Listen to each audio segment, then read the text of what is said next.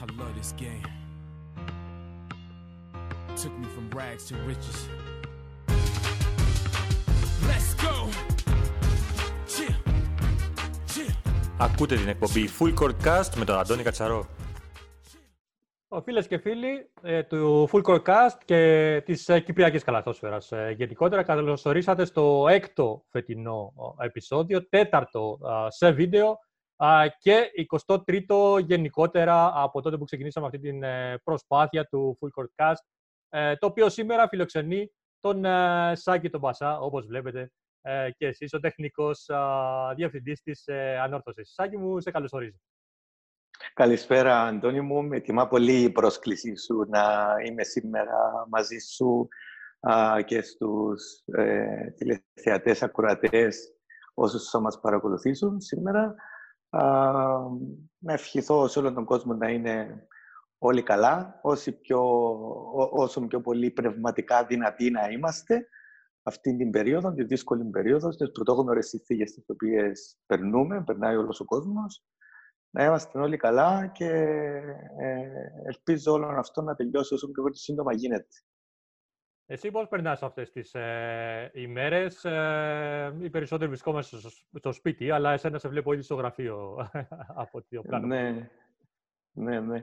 Ε, έρχομαι στο γραφείο καθημερινά. Προσπαθώ να είμαι έτσι σε ε, μια εγρήγορση, να κρατώ το μυαλό μου συνέχεια απασχολημένο, ώστε μην επηρεάζομαι από αυτά που ακούω, που ακούμε όλοι μας α, καθημερινά, τουλάχιστον ψυχολογικά, να προσπαθώ να είμαι καλά.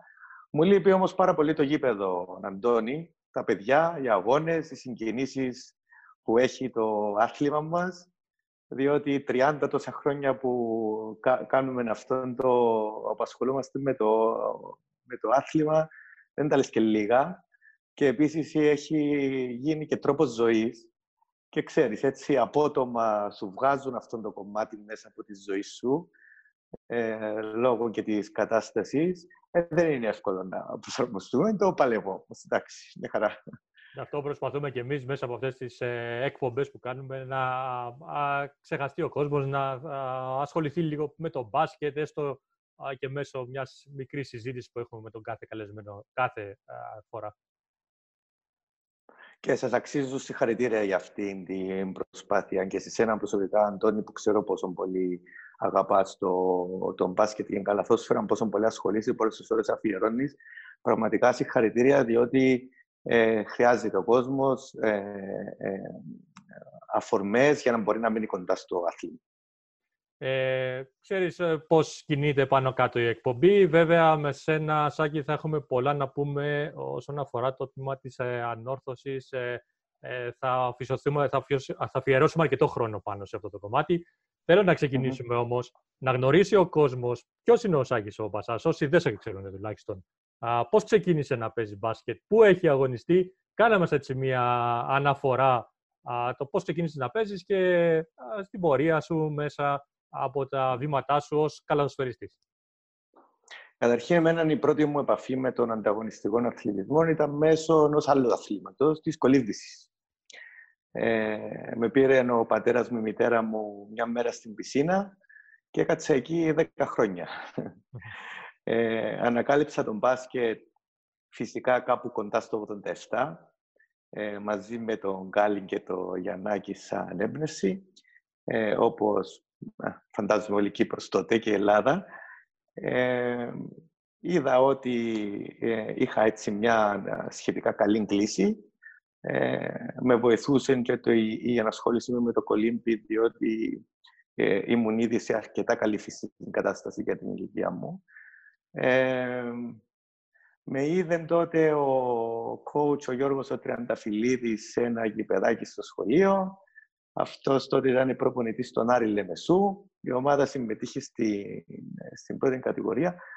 Μου λέει, έλα να δοκιμάσεις να κάνεις προπόνηση μαζί μας. Και έτσι ξεκίνησα. Είναι ήταν η πρώτη μου χρονιά α, στον Άρη, ο οποίος μετέπειτα έπεσε κατηγορία εκείνη τη χρονιά και έκλεισε το τμήμα, αναστέλει τις δραστηριότητες του. Ε, και πήγαμε όλοι οι παίχτες σε μια νεόσμητη ομάδα, τον Έσπερ. Ε, εκεί έμεινα δύο-τρία χρόνια Ε, είχα και έναν τραυματισμό σοβαρό στο γόνατο στους χιαστούς συνδέσμους με την εποχή, παρόλο που είχαμε ξεκινήσει, κάναμε μια απίστευτη χρονιά. Είχαμε δύο ξένους τότε καταπληκτικούς, τον Έλτρις Χάτσον και τον Γκίλπερ, οι οποίοι ήταν από τους πρώτους κόρες του πρωταθλήματος σε εποχές που οι Αμερικάνοι που ήταν στην Κύπρο ήταν όντως πάρα πολύ καλοί παίχτες. αλλά και η ομάδα η δική μας με ε, προπονητή τότε το Δημήτρη τον Γρήβα είχε κάνει μια αξιοπρόσεκτη παρουσία. Στον πρώτο γύρο στο πρωτάθλημα, αν δεν κάνω λάθος, ήμασταν πρώτη ή δεύτερη. Σχεδόν έτσι ήταν η ομάδα. Το δεύτερο γύρο δεν τα πήγαμε τόσο καλά εκείνη τη χρονιά, διότι Έφυγαν οι Αμερικάνοι, μας πήγαν Αμερική και επέστρεψε πίσω μόνο ένας. Οπότε με ένα ξένο σε έναν ολόκληρο γύρο, σε έναν ανταγωνιστικό πρωτάθλημα 12 ομάδων που ήταν τότε πρώτη κατηγορία, δύσκολα θα μπορούσαμε να, να αντεπεξέλθουμε και να φέρουμε νίκες. Από τον Έσπερο μετά έκλεισε και ο Έσπερος, έγινε Παναθηναϊκός, ανάλαβε πρόεδρος ο, ο Γιώργος ο Φρανζής, με διάφορους προπονητές εκεί έκανα ένα-δύο χρόνια. Παίξαμε και σε ευρωπαϊκές διοργανώσεις με αντιπάλους όπως τον Ερυθρό Αστέρα κτλ. Είχαμε δηλαδή εικόνες και από ευρωπαϊκές διοργανώσεις τότε. Ε, με έναν σπουδές μου τότε στο Ανώτερο Τεχνολογιών Ινστιτούτο με ανάγκαζαν να μετακομίσω στη Λευκοσία, οπότε πήγα υποσχετική σε δύο ομάδες. Στη Δόξα Στροβόλου καταρχήν με προπονητή τον Μιχάλη Τσενταρίδη του οποίου ήταν παρεμπιπτόντως και η πρώτη του προπονητική χρονιά. Mm-hmm. Μέχρι τότε ήταν παίχτης προπονητής και συνεργαστήκαμε σε εκείνη την ομάδα, στην οποία επίσης ξεκινήσαμε και κάναμε έναν πολύ καλό πρώτο γύρο και επίσης το δεύτερο γύρο, μετά τις διακοπές του Χριστουγέννου, ήρθε πίσω μόνο ο ένας μας ο ξένος. Οπότε πάλι η ομάδα έπεσε στην κατηγορία και την επόμενη χρονιά πήρα μεταγραφή και πήγα στην ΕΝΑΔ όπου ε, συνεργάστηκα με πολύ καλούς ανθρώπους εκεί. Α, ξεκινήσαμε τη χρονιά με προπονητή τον Αντώνη τον Ρουσάκη, ο οποίος είναι ένας καταπληκτικός, πρώτα απ' όλα για μένα, κύριος άνθρωπος. Α, μετά είχε αναλάβει ο Περικλής ο Ταυρόπουλος και στο τέλος της χρονιάς ανάλαβε να σώσει την ομάδα ο αδερφός του Χρήστου Στυλιανίδη, ο άντρας του Στυλιανίδης, Όμως δεν τα καταφέραμε, διότι και εκεί παίζαμε, ήμασταν πάλι με ένα ξένο λόγο και των οικονομικών των προβλημάτων που αντιμετώπιζε το σωματείο. Ε, και έτσι έπεσε η ΕΝΑ και ε, αυτή ε, κατηγορία. Οπότε μπορείς να πεις ότι σε όποια ομάδα πήγαινα ήμουνα και γουσουζιά. Εύκολα μπορεί να το πει κάποιος αυτό. Ε, μετά πήγα για σπουδές στην Αμερική ε, τη δεύτερη μου χρονιά αγωνίστηκα στο Πανεπιστήμιο μου, το οποίο δεν είχε καμιά σημαντική ομάδα, ε, όμως είχε έναν καλό αθλητικό πρόγραμμα και για μένα ήταν έτσι έναν όνειρο να αγωνιστώ έτσι το και κάποιους αγώνες για το Πανεπιστήμιο της Νέας Ορλεάνης. Ε, έναν όμως τεχνικό πρόβλημα με ανάγκασε να πω το να μην αγωνίζουμε στους αγώνες. Διότι, όπως ξέρετε, στο κολεγιακό η, η οι κανονισμοί είναι πολύ αυστηροί όσον αφορά τους αθλητές, οι οποίοι θεωρούνται επαγγελματίες. Ε, και επειδή πήραν από την Ομοσπονδία έναν έγγραφο που έλεγε ότι είχα ένα συμβόλαιο με μια ομάδα και τα λοιπά εδώ πέρα στην Κύπρο, ε, διακόπηκε εκεί έτσι λίγο να δοξά και την παρουσία μου στο αυτό. Όμως συνέχισα να ασχολούμαι. Έπαιζα με τους φίλους μου στα recreational centers και τα λοιπά, ώσπου επέστρεψα πίσω στην Κύπρο το 2002 όπου ο Παναθηναϊκός πλέον που ανήκα είχε γίνει, ε, ε, είχε γίνει merch με την ΑΕΛ και προπονητής είχε αναλάβει τότε ο Ντράκανο Ράτσα, ο οποίος ήταν ήδη φίλος, θα μπορώ να πω, ε, από τότε, διότι στον Άρη ε, ήταν ένας από τους ξένους μας, ο Ντράκανο, οπότε γνωριζόμασταν. Ε, μου είχε κάνει μια πρόταση τότε να πάω στην άλλη, αλλά λόγω της εργασίας μου κτλ και επειδή ήξερα πόσο απαιτητικός προπονητής είναι, δεν θεωρούσα ότι είχα αρκετή ώρα για να μπορώ να αφοσιωθώ όπως θα ήθελα σε μια ομάδα της πρώτης κατηγορίας και του επίπεδου της ΑΕΠ. Οπότε κατέληξα να αγωνίζουμε στη δεύτερη κατηγορία με το Διγενή Μόρφου, όπου περάσαμε πάρα πολλά όμορφα χρόνια με καταπληκτικούς ανθρώπους εκεί. Τάκης ο Παλάων Τασέφορος, ο Άντρος και διάφοροι άλλοι οι οποίοι ήταν υπεύθυνοι εκεί της ομάδας, αλλά και κάποια παιδιά τα οποία αγωνιζόμασταν πριν αρκετά χρόνια μαζί στον Άρη, είχαν καταλήξει να είμαστε μαζί πλέον στην ίδια ομάδα. Οπότε κάναμε μια πολύ όμορφη παρέα ε, με προπονητή ε, κυρίως τον αείμνηστο τον Κλάβδιο, ο οποίος μακαρίστηκε πρόσφατα. Α, πήραμε δύο ή τρία προαθλήματα δεύτερης κατηγορίας, κερδίσαμε την άνοδο στην πρώτη κατηγορία δύο φορές, ε, στην οποία όμως εγώ δεν πήγαινα στην πρώτη κατηγορία μαζί με την ομάδα. Έπαιρνα έτσι μια υποσχετική μεταγραφή σε μια άλλη ομάδα δεύτερης κατηγορίας. Διότι, όπως σου είπα, η δουλειά μου ήταν απαιτητική και δεν είχα χρόνο για να αφοσιωθώ σε αυτό. Ε, τέλειωσα την ε, μπασκετική μου την καριέρα στην ομάδα της αναγέννησης πάλι μετά από έναν τραυματισμό που είχα στο άλλο γόνατο, πάλι χιαστούς. Και ξεκίνησα έτσι την προπονητική μου επαφή με το άθλημα, όταν μου πρότεινε ο coach ο Σταύρος Σταύρου να δημιουργήσουμε μαζί μια ομάδα που θα αγωνίζεται στη δεύτερη κατηγορία. Τότε η δεύτερη κατηγορία ήταν ένα παγκύπερο πρωτάθλημα που αποτελείται από 12-14 ομάδες ε, και είχε πάρα πολύ καλούς παίκτες στις διάφορες ομάδες. Ε, παίκτες οι οποίοι έπαιζαν πρώτη κατηγορία πάρα πολλά χρόνια, παίκτες οι οποίοι ήταν διεθνείς. Επειδή, όπως ξέρεις, τότε η πρώτη κατηγορία ήταν γεμάτη από ξένους. Οπότε όλα τα παιδιά τα οποία ήταν ή κάποια ηλικία, αλλά και νεαρότεροι και αγωνίζονταν πολλά χρόνια με παραστάσεις σε υψηλό επίπεδο στην πρώτη κατηγορία, είχαν επιλέξει να αγωνίζονται στη δεύτερη κατηγορία τότε. Όταν τα πρωταθλήματα ήταν ανταγωνιστικά, ε, με την ομάδα του Όλυμπου Αγίου Νικολάου ονομαζόταν η ομάδα τότε που ήμουν βοηθό προπονητής του Σταύρου του Σταύρου.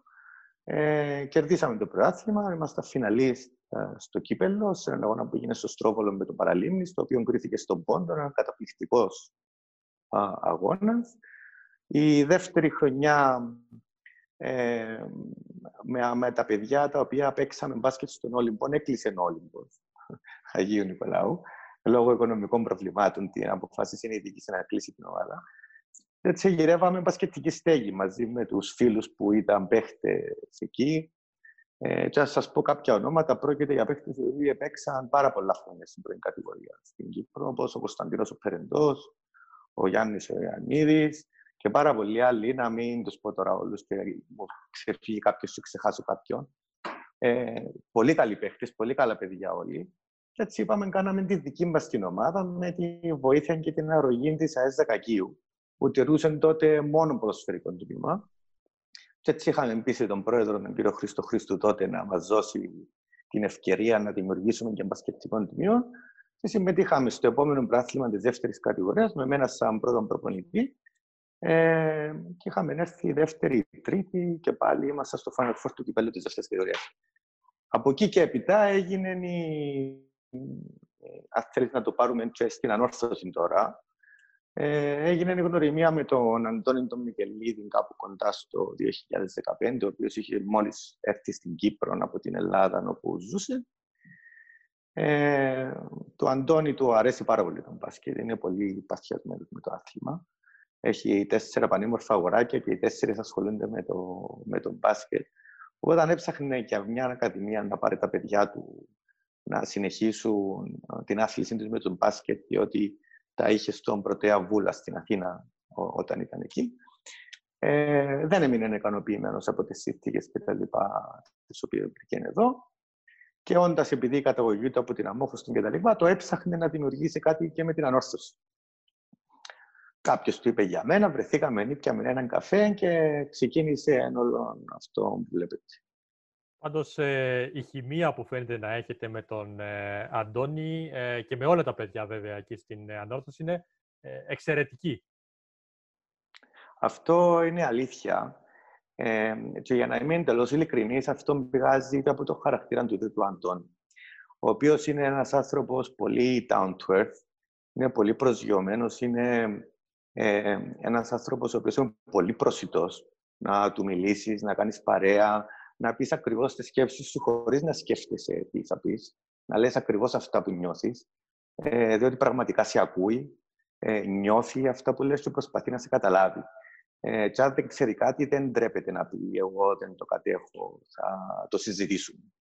Ε, δεν έχει κανένα κόμπλεξ, είναι άνθρωπος πολύ καλό καρδός και εξαιρετικά γενναιόδωρος.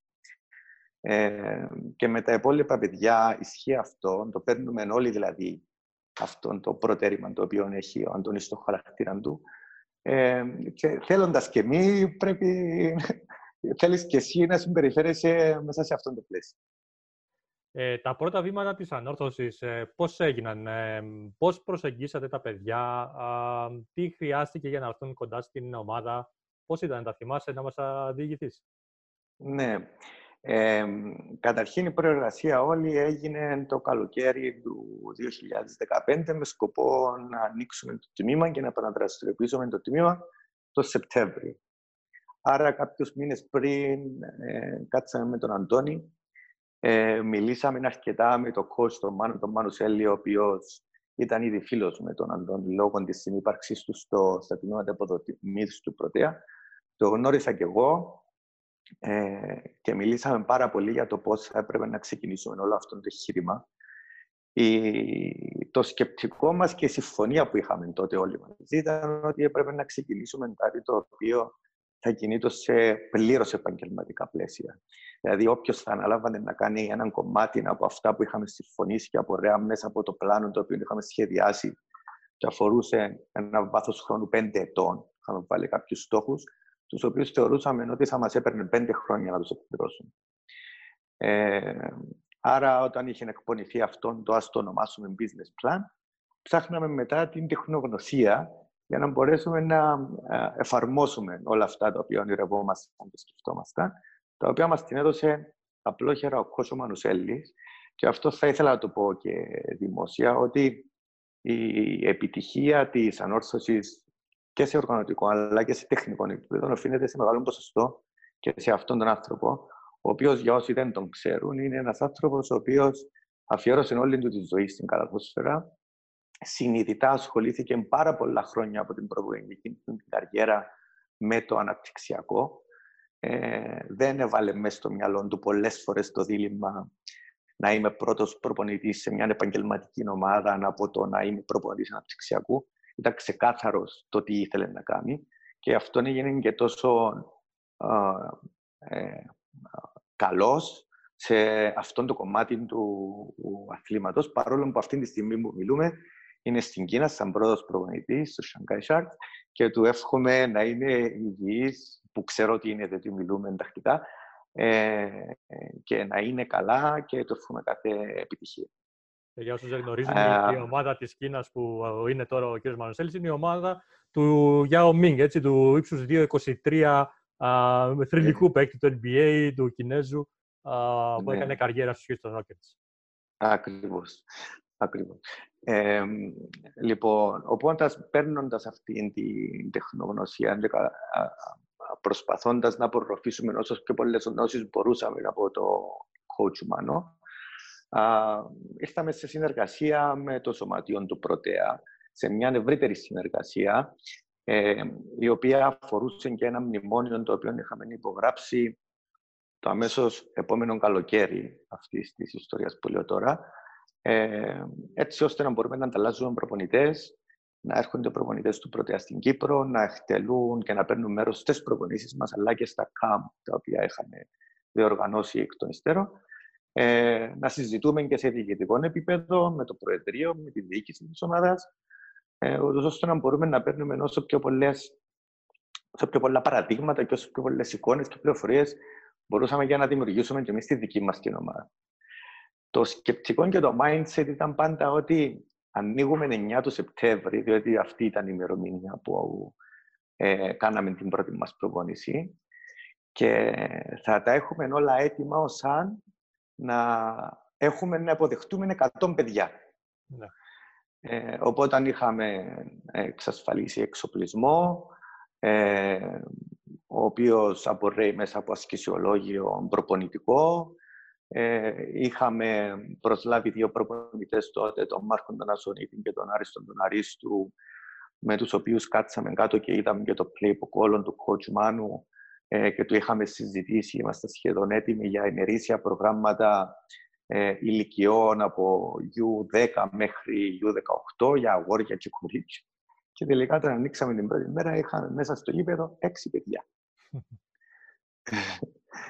ε, και αυτό δεν μας αποθάρρυνε καθόλου.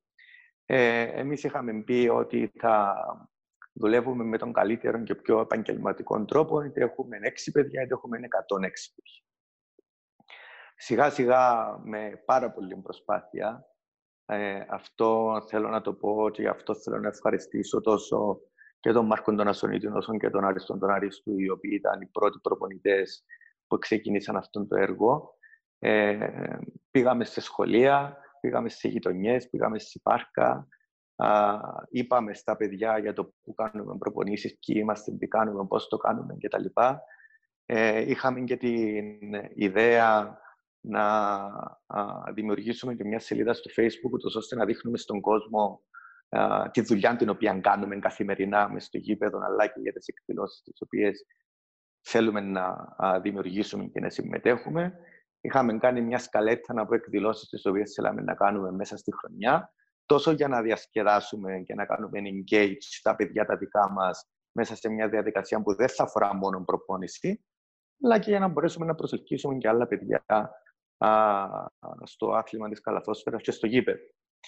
Ε, αυτόν το πράγμα τον πρώτο χρόνο, τι να προθυμηθώ, είχαμε κάνει ένα χριστουγεννιάτικο τουρνουά U10 Παγκύπριο. Είχαμε καλέσει 7-8 ομάδες και ευχαριστώ τους φίλους μου, τους προπονητές που έφεραν τις ομάδες τους από τη Λευκοσία, από την Πάφο, από τη Λάρνεγαν και ήρθαν και αγωνίστηκαν με τα παιδιά τα δικά μας. Ε, ήταν ένα καταπληκτικό τουρνουά στο οποίο είχε συγκεκριμένους κανόνες, στο οποίο τα παιδιά αγωνίστηκαν όλα περίπου με ίδιο χρόνο συμμετοχής, που ήρθε πάρα πολλοί κόσμος να τα παρακολουθήσει, που ήρθε σύσσωμο το Διοικητικό Συμβούλιο της Ανόρθωσης και της εταιρείας και του Σωματείου, ενώ τότε που τους είχαμε καλέσει ήρθαν στο γήπεδο, που μαζέψαμε ένα από τα βιβλία της ιστορίας της Ανόρθωσης και της Αμοχώ του τα ονόματα των παλέμαχων καλοθοσφαιριστών της Ανόρθωσης, που άμα θέλεις, Αντώνη, να μιλήσουμε και λίγο για το, την ιστορία της ανάστασης στο μπάσκετ. Διότι δεν, δεν ξεκίνησε το 2015 μαζί μας, αλλά προϋπήρχε. Ε, και έτσι μας έκαναν την τιμή τελικά να παρευρεθούν 11 αθλητές παλέμαχοι της ανόρθωσης ε, που είχαν αγωνιστεί μέχρι και το 1973 στη, στην ομάδα μας. Οπότε αντιλαμβάνεσαι, μιλούμε για ανθρώπους 70-80 ετών οι οποίοι είχαν έρθει τότε στο γήπεδο και τους κάναμε μια τιμητική στα πλαίσια εκείνου του Χριστουγεννιάτικου τουρνουά U10. Και έτσι είχαμε την ευκαιρία να έχουμε τρεις γενιές ανορθωσιατών μέσα στο ίδιο γήπεδο την ίδια στιγμή και να ασχολούνται όλοι με τον μπάσκετ. Έγιναν πάρα πολλές εκδηλώσεις εκείνη τη χρονιά και πάρα πολύ μεγάλη προσπάθεια. Και στο τέλος της χρονιάς, έτσι με, με στον Ιούνιο, είχαμε περίπου 80 παιδιά στις τάξεις της Ακαδημίας μας και άρχισαν τυλά-τυλά να δημιουργούνται και τα πρώτα τμήματα και αγοριών και κοριτσιών. Εδώ να πω και να το κλείσω για την πρώτη χρονιά, ότι την πρώτη χρονιά συνειδητά είχαμε επιλέξει, επειδή δεν ξέραμε ούτε πόσα παιδιά θα έχουμε, ούτε τι ομάδες, ούτε το επίπεδο. Δεν, δεν είχαμε καμιά ιδέα για το τι ε, ε, πρόκειτο να συναντήσουμε. Σιγά σιγά τα μαθαίναμε κι εμείς ε, όλα αυτά. Είχαμε επιλέξει να μην συμμετέχουμε στις διοργανώσεις της Ομοσπονδίας και οι αγώνες οι οποίες κάναμε ήταν μόνο φιλικοί, ανάλογα με τις ομάδες τις οποίες άρχισαν να δημιουργούνται μέσα στη χρονιά. Και η χρονιά αυτή, η άκρος επιτυχημένη, κατέληξε ε, να κλείσει με έναν πάρα πολύ όμορφο τρόπο, με ένα από τα μεγαλύτερα camps, τα οποία, development camps, τα οποία έγιναν στην Κύπρο, που έγιναν σε συνεργασία με τον Πρωτέα Βούλας, που την αιγίδαν και επίβλεψη του κόσμου του Μανωσέλη, σχεδιασμένο αποκλειστικά από τον ίδιο τότε το camp. Ε, και να έρθουν στην Κύπρο ε, σύσσωμα το Διοικητικό Συμβούλιο του Πρωτέα, αλλά και φυσιογνωμίες όπως ο Παναγιώτης ο Φασούλας και παίχτες Α1 όπως ο Νίκος ο Παπάς, ο Νόντος ο Παπαντονίου, που μας έκαναν την τιμή να είναι στο γήπεδο μαζί μας. Αλλά αυτό ήταν ε, ένας τρόπος να δημιουργήσουμε και να δείξουμε στα παιδιά πώς είναι οι αθλητές, πώς ήταν οι αθλητές, ε, ήρθαν προπονητές από την Ελλάδα και διεκπαιρέωσαν το δεκαήμερο πολύ σκληρό προπονητικό πρόγραμμα τότε του ΚΑΜΠ, το οποίο είχε διαρκεία 8 ώρες τη μέρα, ήταν 4 ώρες το πρωί και 4 το απόγευμα, για 10 ολόκληρες μέρες. Ε, είχαμε 10-12 προπονητές, όχι μόνο της ομάδας μας, αλλά και από άλλες ομάδες που ήταν φίλοι μας και τους καλέσαμε να συμμετέχουν σε αυτόν το ΚΑΜΠ. Ε, και ήταν πράγματι πολύ υψηλό επίπεδο με συμμετοχή περίπου 80 παιδιών που επίσης δεν ήταν όλα από την ομάδα μας, αλλά και από άλλες ομάδες. Οπότε έτσι το 15-16 σαν σεζόν έκλεισε με πολύ ωραίο τρόπο, ενδεικνυόμενο θα έλεγα, για την προσπάθεια που έγινε όλη τη χρονιά από όλους. Ωραία. Να κάνουμε την ε, παρένθεση που θέλεις εδώ. Ας πούμε ε, την ε, ιστορία της ε, ανόρθωσης. Ε, κάνε μας την τιμή, μας την έχεις πει αρκετές φορές. Θυμάμαι και σε ένα camp που είχαμε έρθει με, το, με τον Alpha Sports τότε. Ναι. Που, το πρώτο πράγμα που μας έκανες μόλις μπήκαμε, πριν ακόμα στήσουμε τις κάμερες, ήταν να περάσουμε να δούμε με το υλικό που είχατε μαζέψει την ιστορία της ανόρθωσης. Ναι. Ε, θεωρώ ότι το να ξέρεις από πού προέρχεσαι, ποιες είναι οι ρίζες σου ε, και ποια είναι η ιστορία σου, είναι το πρώτο πράγμα το οποίο πρέπει να κάνεις για να μπορείς να προχωρήσεις μπροστά και να μπορέσεις να δημιουργήσεις το μέλλον σου. Ε, εγώ έχω την... Ε, νιώθω μεγάλη τιμή να λέω ότι είμαι από την Αμόχωστον παρόλο που δεν είναι γεννήτη που είμαι το Πέρασα όλη μου τη ζωή στη Λέμεσο, εξαιρετούν τα χρόνια των σπουδών μου. Ε, νιώθω Λεμεσανό, αλλά δεν θα μου ακούσεις ποτέ να πω ότι είμαι από τη Λέμεσο. Πάντα λέω ότι είμαι από την Αμόχωστο, διότι σε αυτό το περιβάλλον μεγαλώσαμε. Ε, η ανόρθωση και η αμόχωστος είναι συνυφασμένες ε, μέσα στο μυαλό το δικό μου. Και μια από τις διδασκαλίες τις οποίες ήθελα να περάσουμε σε όλα τα παιδιά τα οποία περνούν και το κάνουμε μέχρι και σήμερα, σε όλα τα παιδιά τα οποία περνούν από την ανόρθωση, είναι ε, να ξέρουν ποια είναι η ιστορία της ομάδας της οποίας καλούνται κάθε Σαββατοκυριακό να αντιπροσωπεύσουν. Δεν πιστεύω καθόλου στο συλλογικό νιωπατικό φανατισμό. Ε, αυτά τα πράγματα είναι ξεπερασμένα. Δεν μπορείς να δημιουργήσεις ούτε συσπήρωση, ε, ούτε καλό κλίμα όταν συμπεριφέρεσαι με αυτόν τον τρόπο. Ε, απλά πιστεύω ότι είναι καλό να ξέρουν όλοι για τα κατεχόμενα μας τα εδάφη, να ξέρουν ότι η χώρα μας είναι ημικατεχόμενη και να μην το ξεχνούν ποτέ και να ξέρουν ότι αγωνίζονται για μια ομάδα η οποία είναι ίσως η πιο ιστορική στην Κύπρο, με 109 χρόνια ιστορίας και συνδέεται άρρηκτα και με την ιστορία της Κυπριακής Καλαθόσφαιρας αφού πρόκειται για σωματείο το οποίο μαζί με κάποια άλλα σωματεία ίδρυσε την ίδια την Ομοσπονδία Καλαθόσφαιρας Εξού και είχε και αντιπροσώπευση στην εκτελεστική επιτροπή της Ομοσπονδίας για πάρα πολλά χρόνια, ε, χωρίς να έχει καν τμήμα, αφού ήταν ήδη σε αναστολή. Ε, η ανόρθωση ανέστηλε τις δραστηριότητες του κλίματο το 1977, ε, δηλαδή άντεξε και δύο-τρία χρόνια μετά την εισβολή από κάποιους ανθρώπους οι οποίοι για μένα είναι ήρωες, οι οποίοι έπαιζαν και βολή στην ανόρθωση και μπάσκετ, κάποιοι και ποδόσφαιρο, και κατάφεραν να διατηρούν τα τμήματα της ανόρθωσης ζωντανά, χωρίς να πληρώνονται, χωρίς να τους λέει κανένας μπράβο, χωρίς να είναι σε εκπομπές όπως τη δική σου να μιλούν, χωρίς να τους ξέρει κανένας. Και αυτό ήταν και ένας από τους λόγους που ε, βάλαμε έτσι τόσο πολύ δουλειά να βρούμε αυτούς τους ανθρώπους για να τους φέρουμε στο γήπεδο, να τους τιμήσουμε, διότι πραγματικά τους αξίζει. Ε, δεν είχε ιδιαίτερες επιτυχίες σε πανκύπρα πρωταθλήματα τότε η ανώσταση με την Αγκάθοσφαιρα, παρόλο που είχε καταπληκτικούς αθλητές. Δηλαδή, να σας πω μόνο το όνομα του Πανίκου Τιακόβου, ο οποίος ήταν πολυαθλητής, ε, προβεσία εθνική Κύπρου στο ποδόσφαιρο, κολυμπητή, πασκετπολίστα, ήταν τα πάντα. Ο άνθρωπο αθλητής του Στίβου, ή τον Πέτρον τον Πατσάνο, ο οποίος ήταν και διεθνής στο βόλε και διεθνής στο μπάσκετ. Ε, το Κρίστο Αναστασίου, ο οποίος ε, μέσα από αυτή την επικοινωνία την οποία προανέφερα, γίναμε και φίλοι. Ο άνθρωπος μένει στην Αθήνα, στη Βούλα, και ήρθε ε, εκείνη τη μέρα του 2015, ειδικά για την εκδήλωση την οποία δημιουργήσαμε εμείς. Αθλητής καλαθόσφαιρας της Ανόρθωσης και αυτός, όπως και πάρα πολλοί άλλοι. Ο έμνηστο ο Μακαρίτης, ο κ. Γαλατόπουλος, ο Καραολής, ο Βάσο Βασιλείου α, και πολλοί άλλοι. Ε, είχε όμω επιτυχίες η ανόρθωση στα τοπικά τότε πρωταθλήματα τα οποία α, διοργανώνονταν. Έτσι μάζευε ένα αρκετό κόσμο στην καλαθοσφαιρά. Βέβαια, 42 χρόνια μετά που έτυχε να είμαστε εμείς να αντιπροσωπεύουμε την συνέχιση της ιστορίας του σωματιού μας, εγώ δεν πίστευα ποτέ ότι θα δω τον ανορθωσιάτη να αγαπά τον μπάσκετ, διότι ξέρω πόσο παθιασμένος είμαι με το ποδόσφαιρο και το βόλεϊ. Ε, το βόλεϊ, να πούμε εδώ ότι είναι ένα πολυνίκη άθλημα, ε, τμήμα του σωματείου μας, ε, στα α, α, δρόμενα της ε, πετόσφαιρας στην Κύπρο ε, και το ακολουθούσαν πάντα ανορθωσιάτες, ιδιά, ιδιαίτερα οι ανορθωσιάτες οι οποίοι έμειναν στη Λεμεσό, διότι εκεί αγωνίζεται το τμήμα. Αλλά για τον μπάσκετ δεν το πολύ έβλεπα ότι θα καταφέρναμε να κάνουμε τους ανορθωσιάτες να πατήσουν την καλαθόσφαιρα και διαψεύστηκα πανηγυρικά φέτος που ζήσαμε αυτό, αλλά που ζήσαμε με το αντρικό αλλά και το γυναικείο μας στο τμήμα. Ακριβώς. Ε, θα περάσουμε, θα πούμε και για το αντρικό και το γυναικείο τμήμα. Ε, θέλω να κάνουμε μία παύση.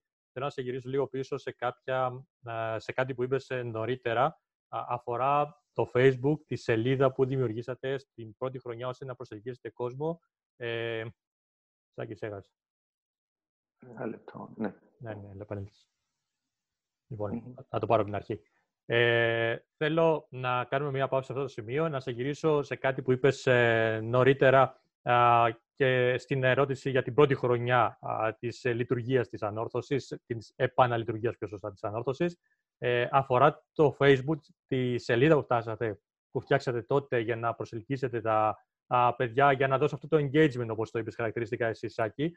Ε, και σε αυτό να συμπεριλάβω και το τμήμα επικοινωνίας που έχετε δημιουργήσει ε, σαν ανόρθωση και το πόσο α, σημαντική δουλειά κάνει που μπορεί για κάποιους να φαίνεται ε, ότι μπορεί να είναι και ανούσιο αυτό, αλλά πραγματικά νομίζω ότι ε, τουλάχιστον στην καλαθόσφαιρα, για να μην βάλω και όλα τα άλλα κλίματα, είναι το μοναδικό α, τμήμα που λειτουργεί με τόση ε, συνέπεια, α, στέλνοντας δύο φορές την εβδομάδα, ε, ένα δελτίο, τουλάχιστον δύο, ένα, να το πω δύο τόσο πιο σωστά, ένα δελτίο τύπου. Ναι. Ε, αυτό το πράγμα ξεκίνησε, ε, όπως σου είπα, ήταν μέρος του, του πλάνου του που είχαμε δημιουργήσει, δηλαδή για το πώς μπορέσαμε να, α, θα μπορούσαμε να δείξουμε στον κόσμο τη δουλειά την οποία κάναμε καθημερινά στο κήπεδο. Ξεκίνησε με μια πολύ ανθρώπινη προσέγγιση. Ε, δηλαδή, η επικοινωνία μας ήταν ε, μέσα σε πλαίσια μετριοπάθειας, χωρίς να θέλουμε να κάνουμε show-off σε κανέναν ή να υποτιμήσουμε τη δουλειά κάποιου άλλου. Απλά θέλαμε να δείξουμε τη δουλειά, τη δική μας, όπως πραγματικά την κάναμε, χωρίς υπερβολές ε, και χωρίς να παραπλανούμε τον κόσμο. Ε, πιστεύω ακράδαντα πάντα ότι όσο πιο ειλικρινής είσαι πρώτα απ' όλα με τον ίδιο σου τον εαυτό, ε, τόσο πιο πολύ καλή αντιμετώπιση θα βρεις και από τους άλλους ανθρώπους. Οπότε δεν θέλαμε να δείχνουμε κάτι στο Facebook και να ερχόταν μετά ο γονιός στο γήπεδο και να βλέπει άλλη κατάσταση. Ή να υπερβάλλαμε κάπου μετά από μια νίκη, να πούμε. Ε, και αυτό το πράγμα τι δημιουργούσε; Δημιουργούσε ε, μια αντιπάθεια από τον αντίπαλο σου. Δηλαδή, όταν χαίρεσαι εσύ υπερβολικά τη νίκη σου, σημαίνει ότι κάποιος άλλος έχασε αυτός ο άλλος έχει αυτό συναισθήματα. Οπότε πρέπει να είσαι μετριοπαθής και στις χαρές σου, για να μπορείς να είσαι μετριοπαθής, άρα και λιγότερο λυπημένο όταν θα χάνεις. Ε, αυτό ήταν το γενικό το σκεπτικό με το πώς δημιουργήσαμε τη σελίδα και μετά κατέληξε να έχουμε σε όλα τα social media παρουσία αλλά και με τη βοήθεια του Γιώργου του Ιωάννου, ο οποίος ανέλαβε το τμήμα επικοινωνίας όλων της ομάδας μας, το οποίο πλέον κινείται σε πλήρως επαγγελματικά πλαίσια. Υπάρχει μια συστημικότητα σε αυτά που κάνουμε. Δηλαδή, δεν αφήνουμε κάτι χωρίς να το κάνουμε follow-up. Λέμε απλά κάτι και μετά το ξεχνούμε. Κάνουμε κάτι και το ο, ακολουθούμε μέχρι να ολοκληρωθεί, μέχρι να δούμε να ολοκληρώνεται. Και σε αυτό αξίζω συγχαρητήρια στον Γιώργο τον Ιωάννο, τον συνεργάτη μας, ο οποίος κάνει πάρα πολύ καλή δουλειά σε αυτό το κομμάτι. Όπως θα έλεγα και όλοι οι, οι συνεργάτες που έχουμε στην Αναστασία, έχουμε καταπληκτικούς ανθρώπους, Αντώνη, Όπως για παράδειγμα την κυρία την Μέλφον την Λάμπρο, η οποία είναι γραμματεία της ομάδας μας και είναι το πρώτο πρόσωπο που βλέπει κάποιος όταν έρχεται να φέρει το παιδί του στην ανόρθωση και όταν βλέπει έναν πρόσωπο με έναν τόσο αγνό και αληθινό χαμόγελο και με έναν πραγματικά αγνό ενδιαφέρον για να σε ακούσει την ώρα που σε γνωρίζει, ε, τότε αμέσως σε κερδίζει.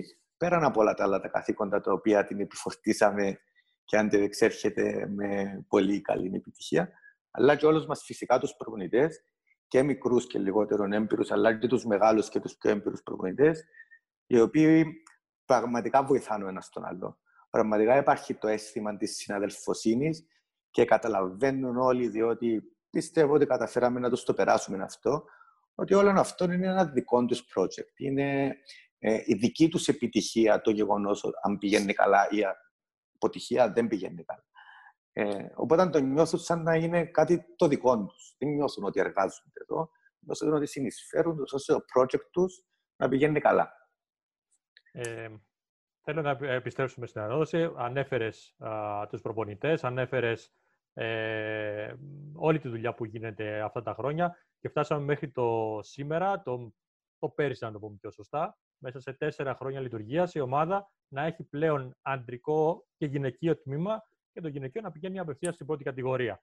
Ε, Είναι μικρός ο χρόνος ε, για να, αν θα το σκεφτεί κάποιος μικρό το διάστημα από την πρώτη μέρα που είχατε έξι παιδιά να φτάσετε ε, να έχετε αντρικό και γυναικείο τμήμα και να λειτουργούν όλα και μάλιστα με επιτυχία. Δυστυχώς δεν ολοκληρώθηκε η χρονιά, α, όπως ε, όλων βέβαια, όχι μόνο η δική προσπάθεια. Mm-hmm.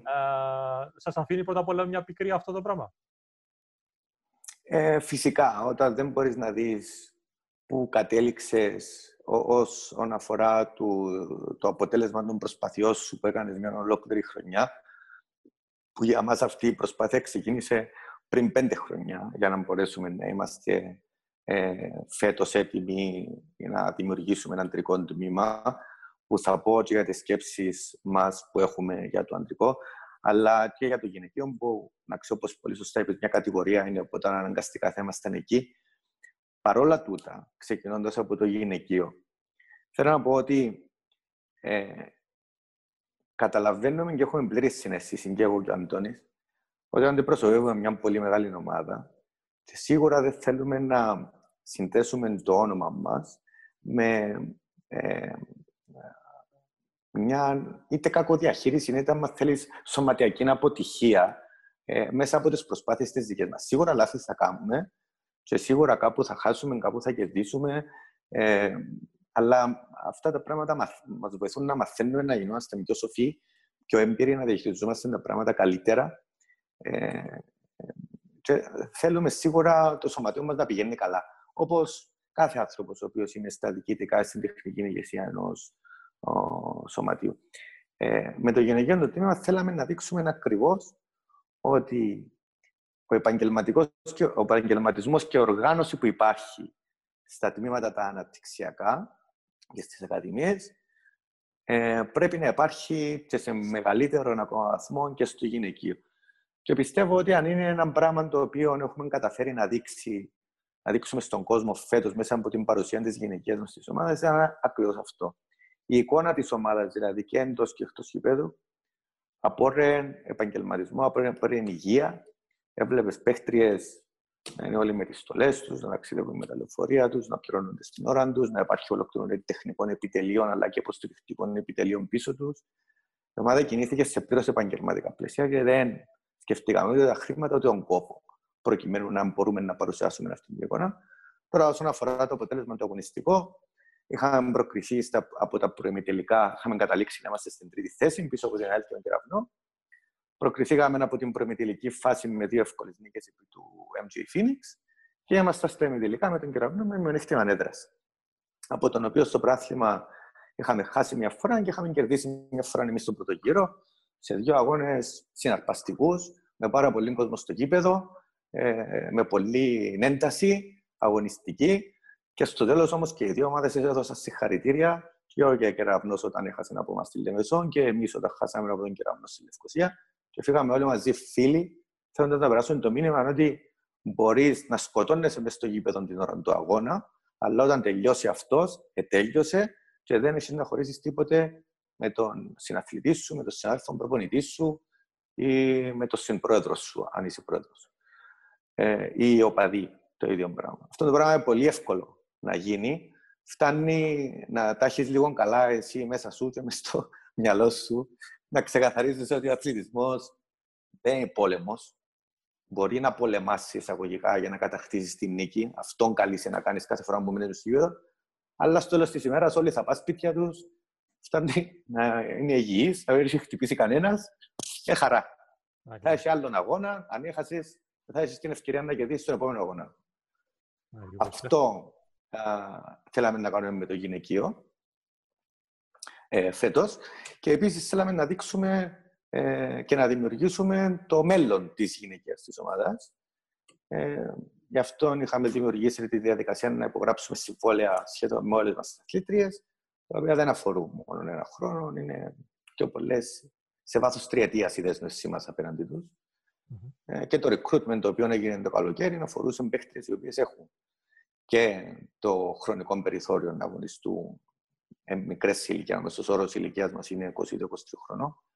Ε, έχουν το potential, έχουν τη διάθεση να δουλέψουν σκληρά.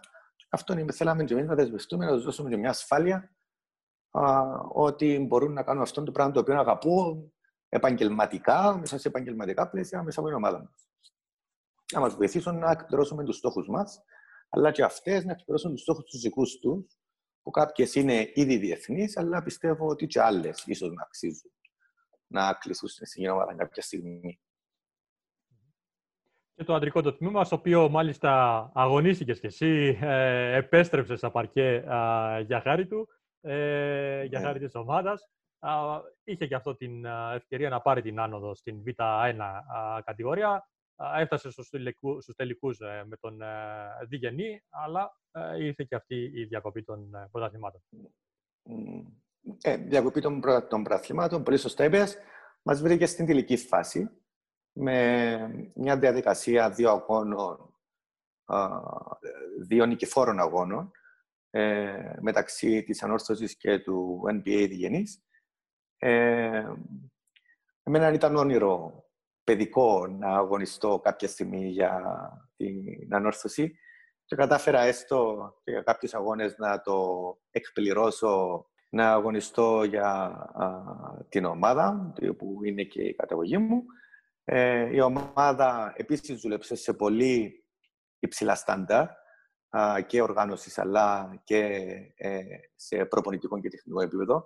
Προπονητής της ομάδας είναι ο, ο Βασίλης ο Χρυσαλάς, ο οποίος προέρχεται από τις ακαδημίες του Πρωτεαβούλας, είναι γνώστης του playbook της ομάδας μας, της φιλοσοφίας μας, είναι δύο χρόνια μαζί μας. Ε, δούλεψε με τον κόσμο των μάλλον τον Μανουζέλη πάρα πολλά χρόνια, οπότε ε, δεν υπήρχε κανένας ενδιασμός να του δώσουμε τα κλειδιά της ομάδας αυτής για να μπορεί να την ανεβάσει κατηγορία και να τη φέρει κάποια στιγμή, ε, ελπιστούμε, σε ένα-δύο χρόνια στην πρώτη κατηγορία, διότι και η πρώτη κατηγορία χρειάζεται την ανόρθωση, αλλά και η ανόρθωση πρέπει να είναι ε, στην πρώτη κατηγορία στο, στο αντρικό. Αυτές είναι οι βλέψεις μας, αυτά είναι τα όνειρά μας.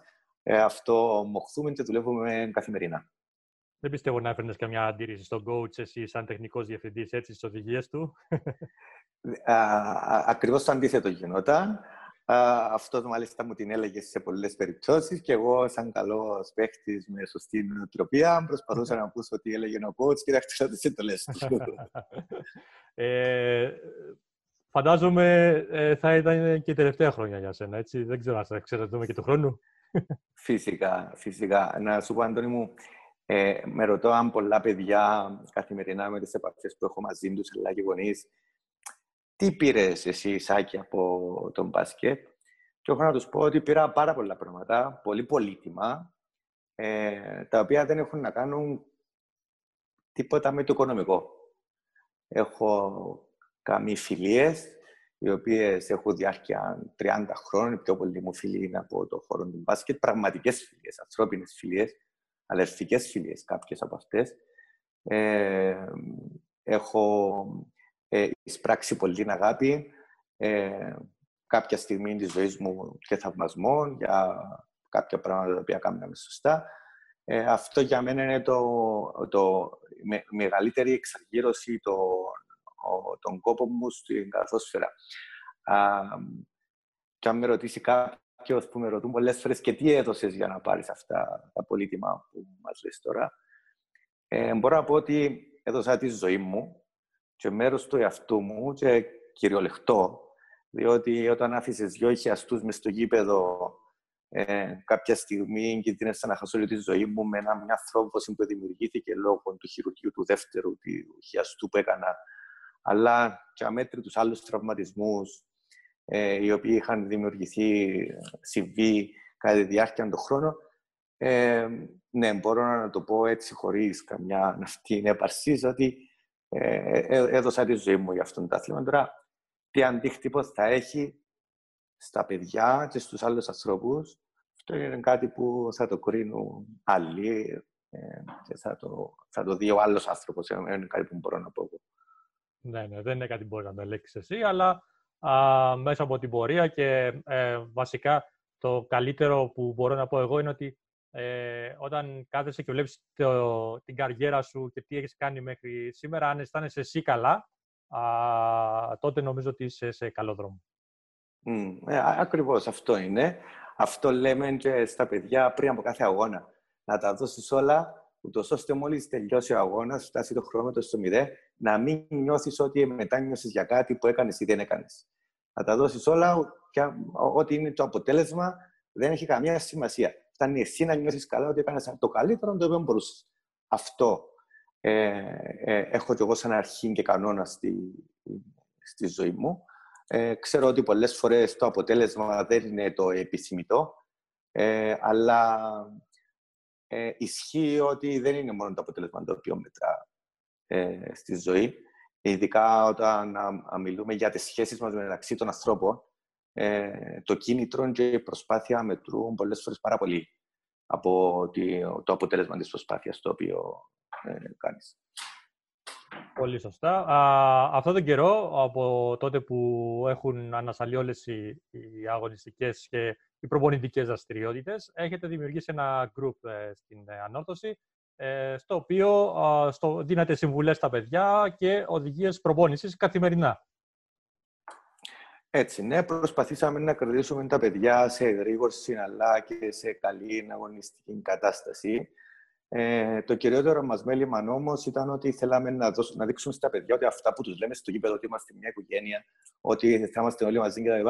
Αυτό θέλαμε να είμαστε κοντά στα παιδιά με οποιοδήποτε ε, δυνατόν τρόπο, με μια, μια θεματολογία η οποία ποικίλει. Δεν είναι μόνο ασκησιολόγιο ή ασκήσεις ενδυνάμωσης ή εκγύμναση, είτε ψυχικής χαλάρωσης, ή άλλα ασκήσεις ατομικής τεχνικής με μπάλαν του μπάσκετ, τέννη κτλ.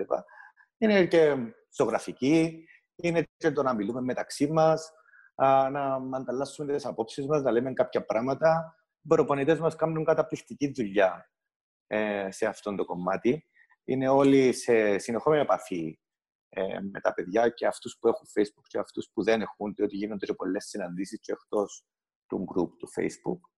Θέλαμε να δώσουμε επίσης μια ιδιωτικότητα σε όλο αυτό, διότι καταλαβαίνουμε ότι πολλοί γονείς ίσως δεν θέλουν, ειδικότερα τα πιο μικρά παιδιά, να έχουν παρουσία στο μέσο αυτών της κοινωνικής δικτύωσης και θέλουν πιο πολύ ιδιωτικότητα για το τι κάνουν και το τι δείχνουν. Ε, οπότε είχαμε αποφασίσει να το κάνουμε ιδιωτικά και να προσπαθήσουμε να κάνουμε τη δουλειά μας μέσα από αυτόν τον τρόπο. Ε, ο οποίος έχει κάποια καλά αποτελέσματα. Εγώ θα ήθελα περισσότερα παιδιά να είναι, είναι πιο δραστηριοποιημένα. Όμως το δουλεύουμε και βλέπω ότι κάθε μέρα υπάρχει πιο πολύ ενδιαφέρον. Μεγαλώνει και η διαδικτυακή μας η οικογένεια και έρχονται κοντά τα παιδιά και οι γονείς και το ευχαριστούνται και αυτό είναι κάτι που, που με ικανοποιεί. Ωραία, πολύ σημαντικό αυτό. Ε, μιλώντας για τα παιδιά, για τη δουλειά που γίνεται στο αναπτυσσιακό, ε, ε, θέλω να κάνουμε μια γενικότερη κουβέντα πάνω σε αυτό το κομμάτι. Είσαι αρκετά χρόνια που δουλεύεις με τα παιδιά. Τι έχεις εντοπίσει, αν υπάρχει κάτι που έχεις εντοπίσει στο, στην Κύπρο γενικότερα, που θεωρείς ότι θα έπρεπε να αλλάξει, να διορθωθεί ή και να πεις ότι ε, θαυμάζεις μια δουλειά που έχει γίνει και σου αρέσει; Ε, καταρχήν θεωρώ ότι τα τελευταία χρόνια έχει αρκετές ακαδημίες οι οποίες δουλεύουν σε σωστές βάσεις και με σωστό ορθολογιστικό τρόπο. Ε, θα ήθελα να δω και άλλες ακαδημίες να εργάζονται με τον τρόπο, παρόλο που βλέπω ότι έχει βελτιωθεί πάρα πολύ το επίπεδο ε, όλων των ομάδων σχεδόν όσον αφορά αυτό το κομμάτι και αυτό με χαροποιεί ιδιαίτερα διότι σημαίνει ότι οι υπεύθυνοι των ομάδων διαπιστώνουν και ήδη ότι πρέπει να ξεκινήσουν από τη βάση αν θέλουν να δουν τα αποτελέσματα της δουλειάς τους να είναι μακροπρόθεσμα. Ε, το να χτίσεις ομάδες πρώτης κατηγορίας, επαγγελματικές κτλ. Ε, θεωρώ ότι αυτό είναι το πιο εύκολο πράγμα να το κάνεις. Ε, Μαζεύεις 10 παίχτες, κάνεις 10 συμβόλαια, βρίσκεις 5 χορηγούς, σου δίνουν 150.000, 200.000 ευρώ, κάνεις μια ομάδα, αν έχει διάρκεια ζωής ένα χρόνο. Αν έρθεις τρίτος, ok. Okay. Αν έρθεις δεύτερος, μεγάλη επιτυχία. Αν πάρεις το πρωτάθλημα, καταπληκτικό, θαύμα. Μετά, δεν υπάρχει μετά. Οπότε, για να μπορείς να είσαι ε, ε, ε, sustainable, δηλαδή να μπορείς να έχεις διάρκεια στο χρόνο, πρέπει να ξεκινάς από τα μικρά τα παιδιά. Στην Κύπρο το πρόβλημα μας είναι ότι πολλοί κόσμος ε, δεν έχει σε μεγάλη εκτιμήση το θέμα της καθόσφαιρας. Γίναμε ποδοσφαιροκρατούμενο κράτος, αν μου επιτρέπετε η έκφραση, και έτσι πλέον πρέπει να ξαναρχίσουμε από την αρχή να κερδίζουμε τους οπαδούς, τους φίλους του αθλήματος μας. Για να μπορέσουμε να το κάνουμε αυτό, δεν πρέπει να βλέπουμε μόνο τι γίνεται στην πρώτη κατηγορία, είτε των αντρών είτε των γυναικών. Πρέπει να βλέπουμε τι γίνεται στην καθημερινή δραστηριότητα και να ασχολήσουν των παιδιών με το άθλημα της καθώς. Δηλαδή, τους παρέχουμε αυτά τα οποία είναι ικανοποιητικά να τα κρατήσουμε στο γήπεδο. Τους παρέχουμε τις γνώσεις ούτως ώστε να μπορέσουν να βελτιωθούν και έτσι να αυξήσουν και την αυτοπεποίθηση τους, αλλά και τις ικανότητες τους, ούτως ώστε αφού θα γίνουν καλύτεροι παίχτες να θέλουν να το ψάξουν, να ασχοληθούν λίγο περισσότερο με το άθλημα.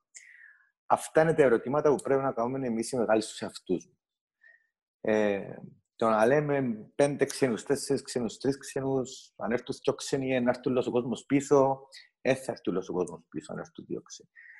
Δεν είναι από μόνο του θέλω να πω αυτό το πράγμα το οποίο θα φέρει τον κόσμο πίσω στην καλαθοσφαίρα. Είναι και αυτό κάτι το οποίο θα βοηθήσει η μεγαλύτερη εμπλοκή Κυπρίων καλοσφαιριστών και ταλέντων στο πρωτάθλημα της πρώτης κατηγορίας.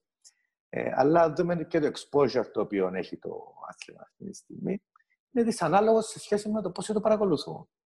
Δηλαδή, κάνετε εσείς οι δημοσιογράφοι τα τελευταία χρόνια του παρακολουθώ πολύ καλή δουλειά στην προώθηση του αθλήματος. Αλλά πόσος κόσμος εν τέλει το παρακολουθεί.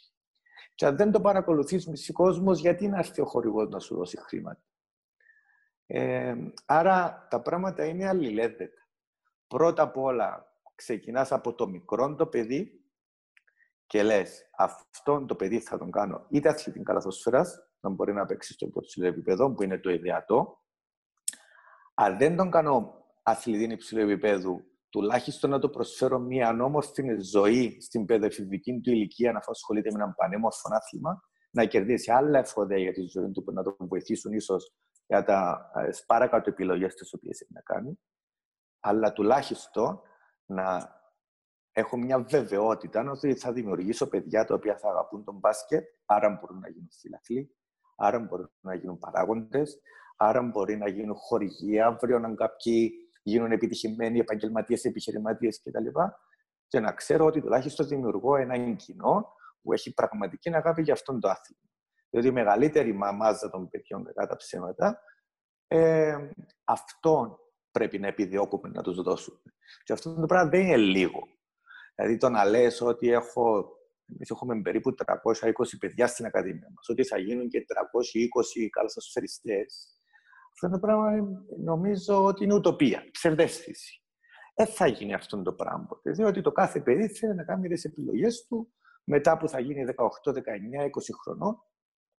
Και αυτό που ελπίζει είναι ότι τους πραγματικά ταλαντούχους θα μπορείς να τους δώσεις κίνητρα, και θα μιλήσουμε και για τα κίνητρα μετά, ε, να μπορούν να μείνουν στο άθλημα της καλαθοσφαίρα είτε με τον ένα είτε με τον άλλον. Και τι εννοώ, είτε στην ομάδα τη δική σου, στην οποία έχεις θέσεις να μπορείς να τους δώσεις, να μπουν μέσα να αγωνιστούν, να τους δει ο κόσμος, να μπορούν στη συνέχεια να κληθούν στην Εθνική Κύπρου, να μπορούν στη συνέχεια με φαλτήριο την Εθνική Κύπρου να πιάσουν μια υποτροφία ή να πας σε μια άλλη ομάδα κτλ. Και, και παραδείγματα, Αντώνη μου, τέτοια υπάρχουν.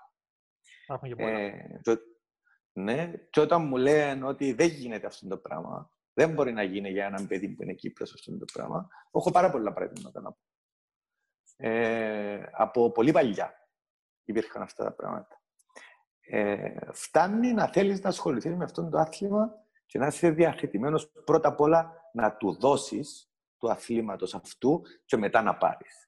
Και ίσως να πρέπει να δώσεις πρώτα εσύ για πολλά χρόνια για να μπορείς να φτάσεις σε εκείνο το σημείο που θα αρχίσει το άθλημα να σου δίνει έναν πίσω. Ε, απλά δεν πρέπει να απογοητεύεσαι, πρέπει να καθημερινά πηγαίνεις στο γήπεδο και να λες το κάνω το πράγμα, αυτό το πράγμα επειδή το αγαπώ. Υπάρχει άλλος λόγος γιατί να θέλω να είμαι στο γήπεδο. Θα πω στο γήπεδο ούτε επειδή είναι να μου δώσει υποτροφία, ούτε επειδή είναι να παίξω στην πρώτη κατηγορία, ούτε επειδή θα κάνω τα χρήματα για να μπορώ να ζω μια άνετη ζωή για το υπόλοιπο της ζωής μου μέσα από τον μπάσκετ. Το κάνω καθαρά. Αυτό πρέπει να είμαστε ξεκάθαροι μες στο μυαλό μας γιατί ασχολούμαστε με τον μπάσκετ. Πολύ σωστά, πολύ σωστά αυτά που λες. Ε, και έχεις καλύψει πολύ μεγάλο φάσμα τώρα με αυτά που είπες, ξεκινώντας από την ομάδα, και από τις ομάδες γενικότερα και φτάνοντας μέχρι και τα ίδια τα παιδιά, που νομίζω ότι έχεις καλύψει όλο, όλο ακριβώς το, το κομμάτι που αφορά το αναπτυξιακό. Ε, θέλω να μας, έτσι κλείνοντας, μια τελευταία ερώτηση, να μας πεις για το μέλλον της ανόρθωσης, τι ακολουθεί, όχι μόνο στην επόμενη χρονιά, αλλά και τι πλάνο έχετε θέσει για παραπέρα. Ε, τώρα είμαστε στη δεύτερη πενταετία ε, και το πλάνο της δεύτερης πενταετίας είναι ήδη σε εφαρμογή, αφού όπως σου προανέφερα η τωρινή η γυναικεία η ομάδα, να ξεκινήσουμε από εκεί, ε, χτίστηκε με στόχο να έχει βάθος τριετίας τουλάχιστον. Εμείς θέλουμε να κρατήσουμε τα κορίτσια αυτά, τα οποία πρόκειται για πολύ καλές αθλήτριες. Είναι ένα μείγμα, κατά την άποψή μου, ιδεατό. Εμένα προσωπικά με αντιπροσωπεύει 100%. Έχουμε τέσσερις αθλήτριες από τις ακαδημίες μας. Δεν συμμετέχαν και πολλοί φέτος, όμως θα πάρουν τις ευκαιρίες τους και αυτές. Η εμπειρία να κάνουν προπόνηση καθημερινά με αθλήτριες που παίζουν στην πρώτη κατηγορία του γυναικείου, αλλά κάποιες επέξαν και στην Αμερική, ε, σε κολεγιακό, κάποιες επέξαν σε μεγάλες ομάδες στην Κύπρο. Ήταν καταπληκτική εμπειρία για αυτά τα κορίτσια, πιστεύω. Ε, έχουμε 6-7 άλλες αθλήτριες, οι οποίες είναι ο βασικός κορμός της ομάδας μας και είναι περίπου στα 22-23 όλες τους. Έχουμε και την αρχηγό της ομάδας μας, τη Χριστιανά Μενελάου, η οποία είναι πιο έμπειρη και η οποία έδεσε α, πολύ όμορφα α, με τις νεαρότερες ε, και τι βοηθά και τι καθοδηγά με τις εμπειρίες της που έχει τόσα χρόνια στο μπάσκετ ε, να μπορούν να γίνουν μια καλή ομάδα. Φυσικά δεν ήταν εύκολο να μπορείς να πάρεις 12 ξεχωριστούς και διαφορετικούς ανθρώπους από διαφορετικά backgrounds και να τους φέρεις, να τους πεις: Ελάτε να γίνουμε μια όμορφη οικογένεια και να γίνει ε, από τη μία μέρα στην άλλη. Ε, και σε αυτό το κομμάτι ο coach ο Αριστός ο Αρίστου και η coach η Δωρίνα Ιωαννίδου δούλεψαν πάρα πολύ ούτως ώστε να εμπεδώσουν στις αθλήτριες μας τη φιλοσοφία της ομάδας μας, αλλά και πώς σκέφτεται η ομάδα μας, πώς πρέπει να σκέφτονται οι ίδιες αφού αντιπροσωπεύουν ε, ένας σωματιό όπως το δικό μας. Ε, έκαναν πάρα πολύ καλή δουλειά όσον αφορά αυτό το κομμάτι. Ε, και από εκεί και έπειτα να κοιτάξουμε να βελτιώσουμε την κάθε μια από αυτές στα αδύνατα στα σημεία, αφού κάτσουμε κάτω μαζί με τους προπονητές το καλοκαίρι, να αξιολογήσουμε και να δούμε τι κάναμε σωστά, τι κάναμε λάθος, για να μπορέσουμε να προχωρήσουμε στην, στην επόμενη χρονιά. Οπότε, καταλαβαίνεις ότι ε, και από θέμα συμφωνιών, αλλά και από θέμα στο πώς λειτουργούμε καθημερινά με το γυναικείο τμήμα, υπάρχει ήδη η επόμενη μέρα, είτε είναι ο Σάκης, ο Αντώνης, ο Μικελίδης εδώ, είτε δεν είναι.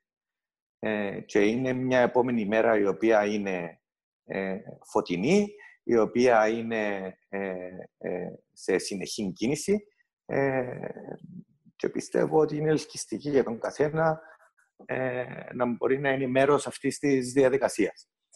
Ε, όσον αφορά το αντρικό, ναι, ο μεγάλος μας στόχος, το μεγάλο μας όνειρο είναι να πάμε στην πρώτη κατηγορία, αλλά όπως ξέρεις πολύ καλά, άλλο Β2, άλλο Β1 και άλλο τέρας η πρώτη κατηγορία. Είναι εντελώς διαφορετικό πράγμα. Δεν σε βοηθούν οι συνθήκες να αναπτύξεις και να χτίσεις μια ομάδα μέσα από το πέρασμα της από τις διάφορες κατηγορίες, διότι φτάνοντας στην Β1 και πηγαίνοντας στην πρώτη κατηγορία, ε, αλλάζει εντελώς η ισορροπία.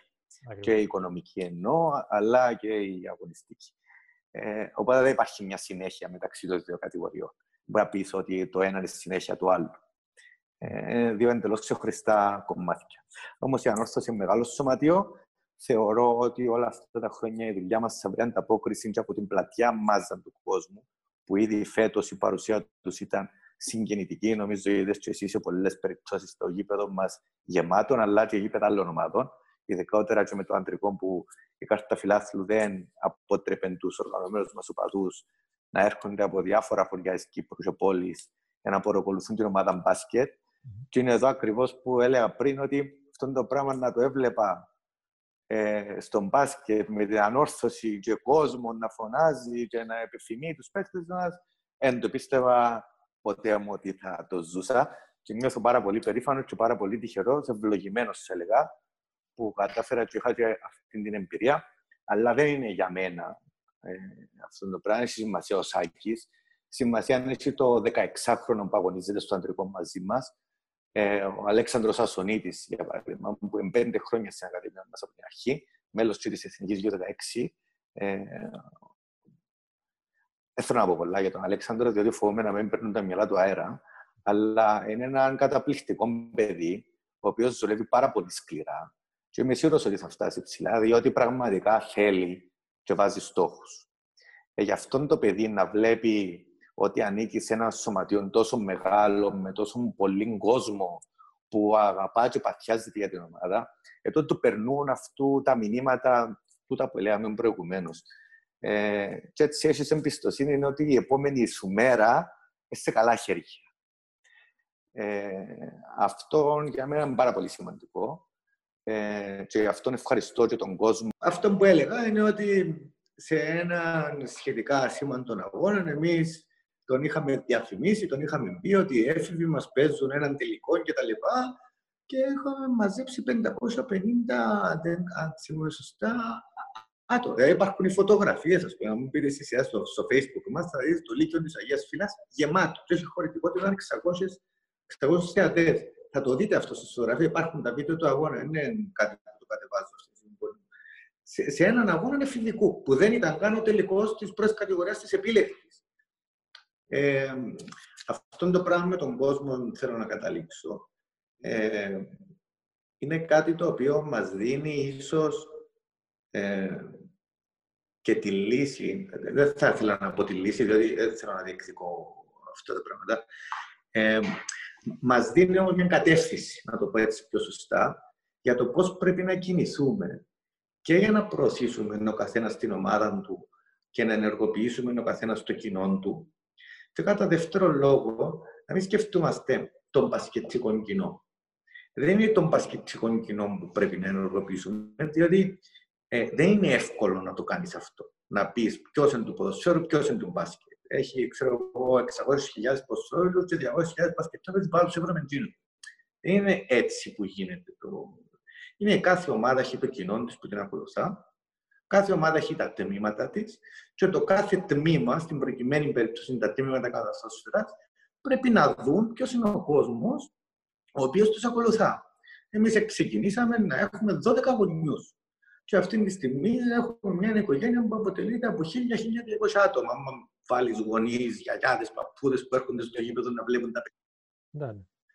Ε, το να κάνεις έναν αγώνα και ένα μεμονωμένο event να έρθει σε ένα μεμονωμένο αγώνα δηλαδή, να έρθει κόσμος.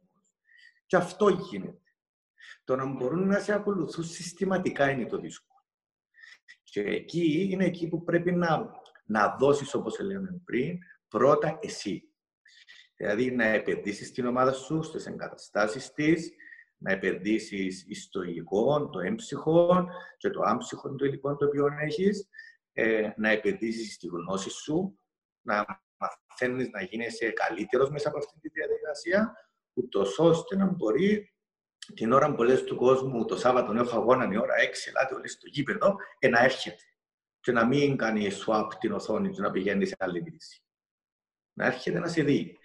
Ε, να, ε, έχω και κάποιες άλλες ιδέες, ε, τις οποίες έχουμε μια συνάντηση με κάποιους συνάδελφους προπονητές μετά από πρωτοβουλία της Ομοσπονδίας την Παρασκευή, πάλι μέσω Zoom, ε, τις οποίες θα τα συζητήσουμε εκεί. Και αυτό που θέλω να πω είναι ότι αυτές οι πρωτοβουλίες και οι προσπάθειες που κάνει η Ομοσπονδία είναι καλές, φτάνει να έχουν συνέχεια. Δηλαδή να μην τα κάνουμε απλά για να τα κάνουμε. Να τα κάνουμε όντως, μέχρι να έχουμε ουσιαστικό αποτέλεσμα.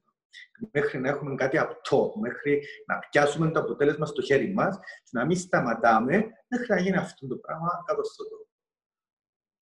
Πολύ σωστά. Α, Σάκη, α, θα μπορούσαμε να, μιλήσουμε, να μιλάμε για ώρες ακόμα και για τα συγκεκριμένα θέματα και για τα της ε, ανόρθωσης. Α, να σε ευχαριστήσω πάρα πολύ για την ε, παρουσία σου εδώ σε αυτή την εκπομπή σήμερα. Σε ευχαριστώ εγώ, Αντώνη μου. Καλή συνέχεια και καλή δύναμη στο έργο του δικό σου. Να είσαι καλά. Αυτή ήταν λοιπόν η εκπομπή Full Court Cast με τον ε, Σάκη τον ε, Πάσα σήμερα, αφιερωμένη και στην ε, ανόρθωση γενικότερα. Α, εμείς ανανεώνουμε το ραντεβού μας για το επόμενο επεισόδιο. I love this game. Took me from rags to riches.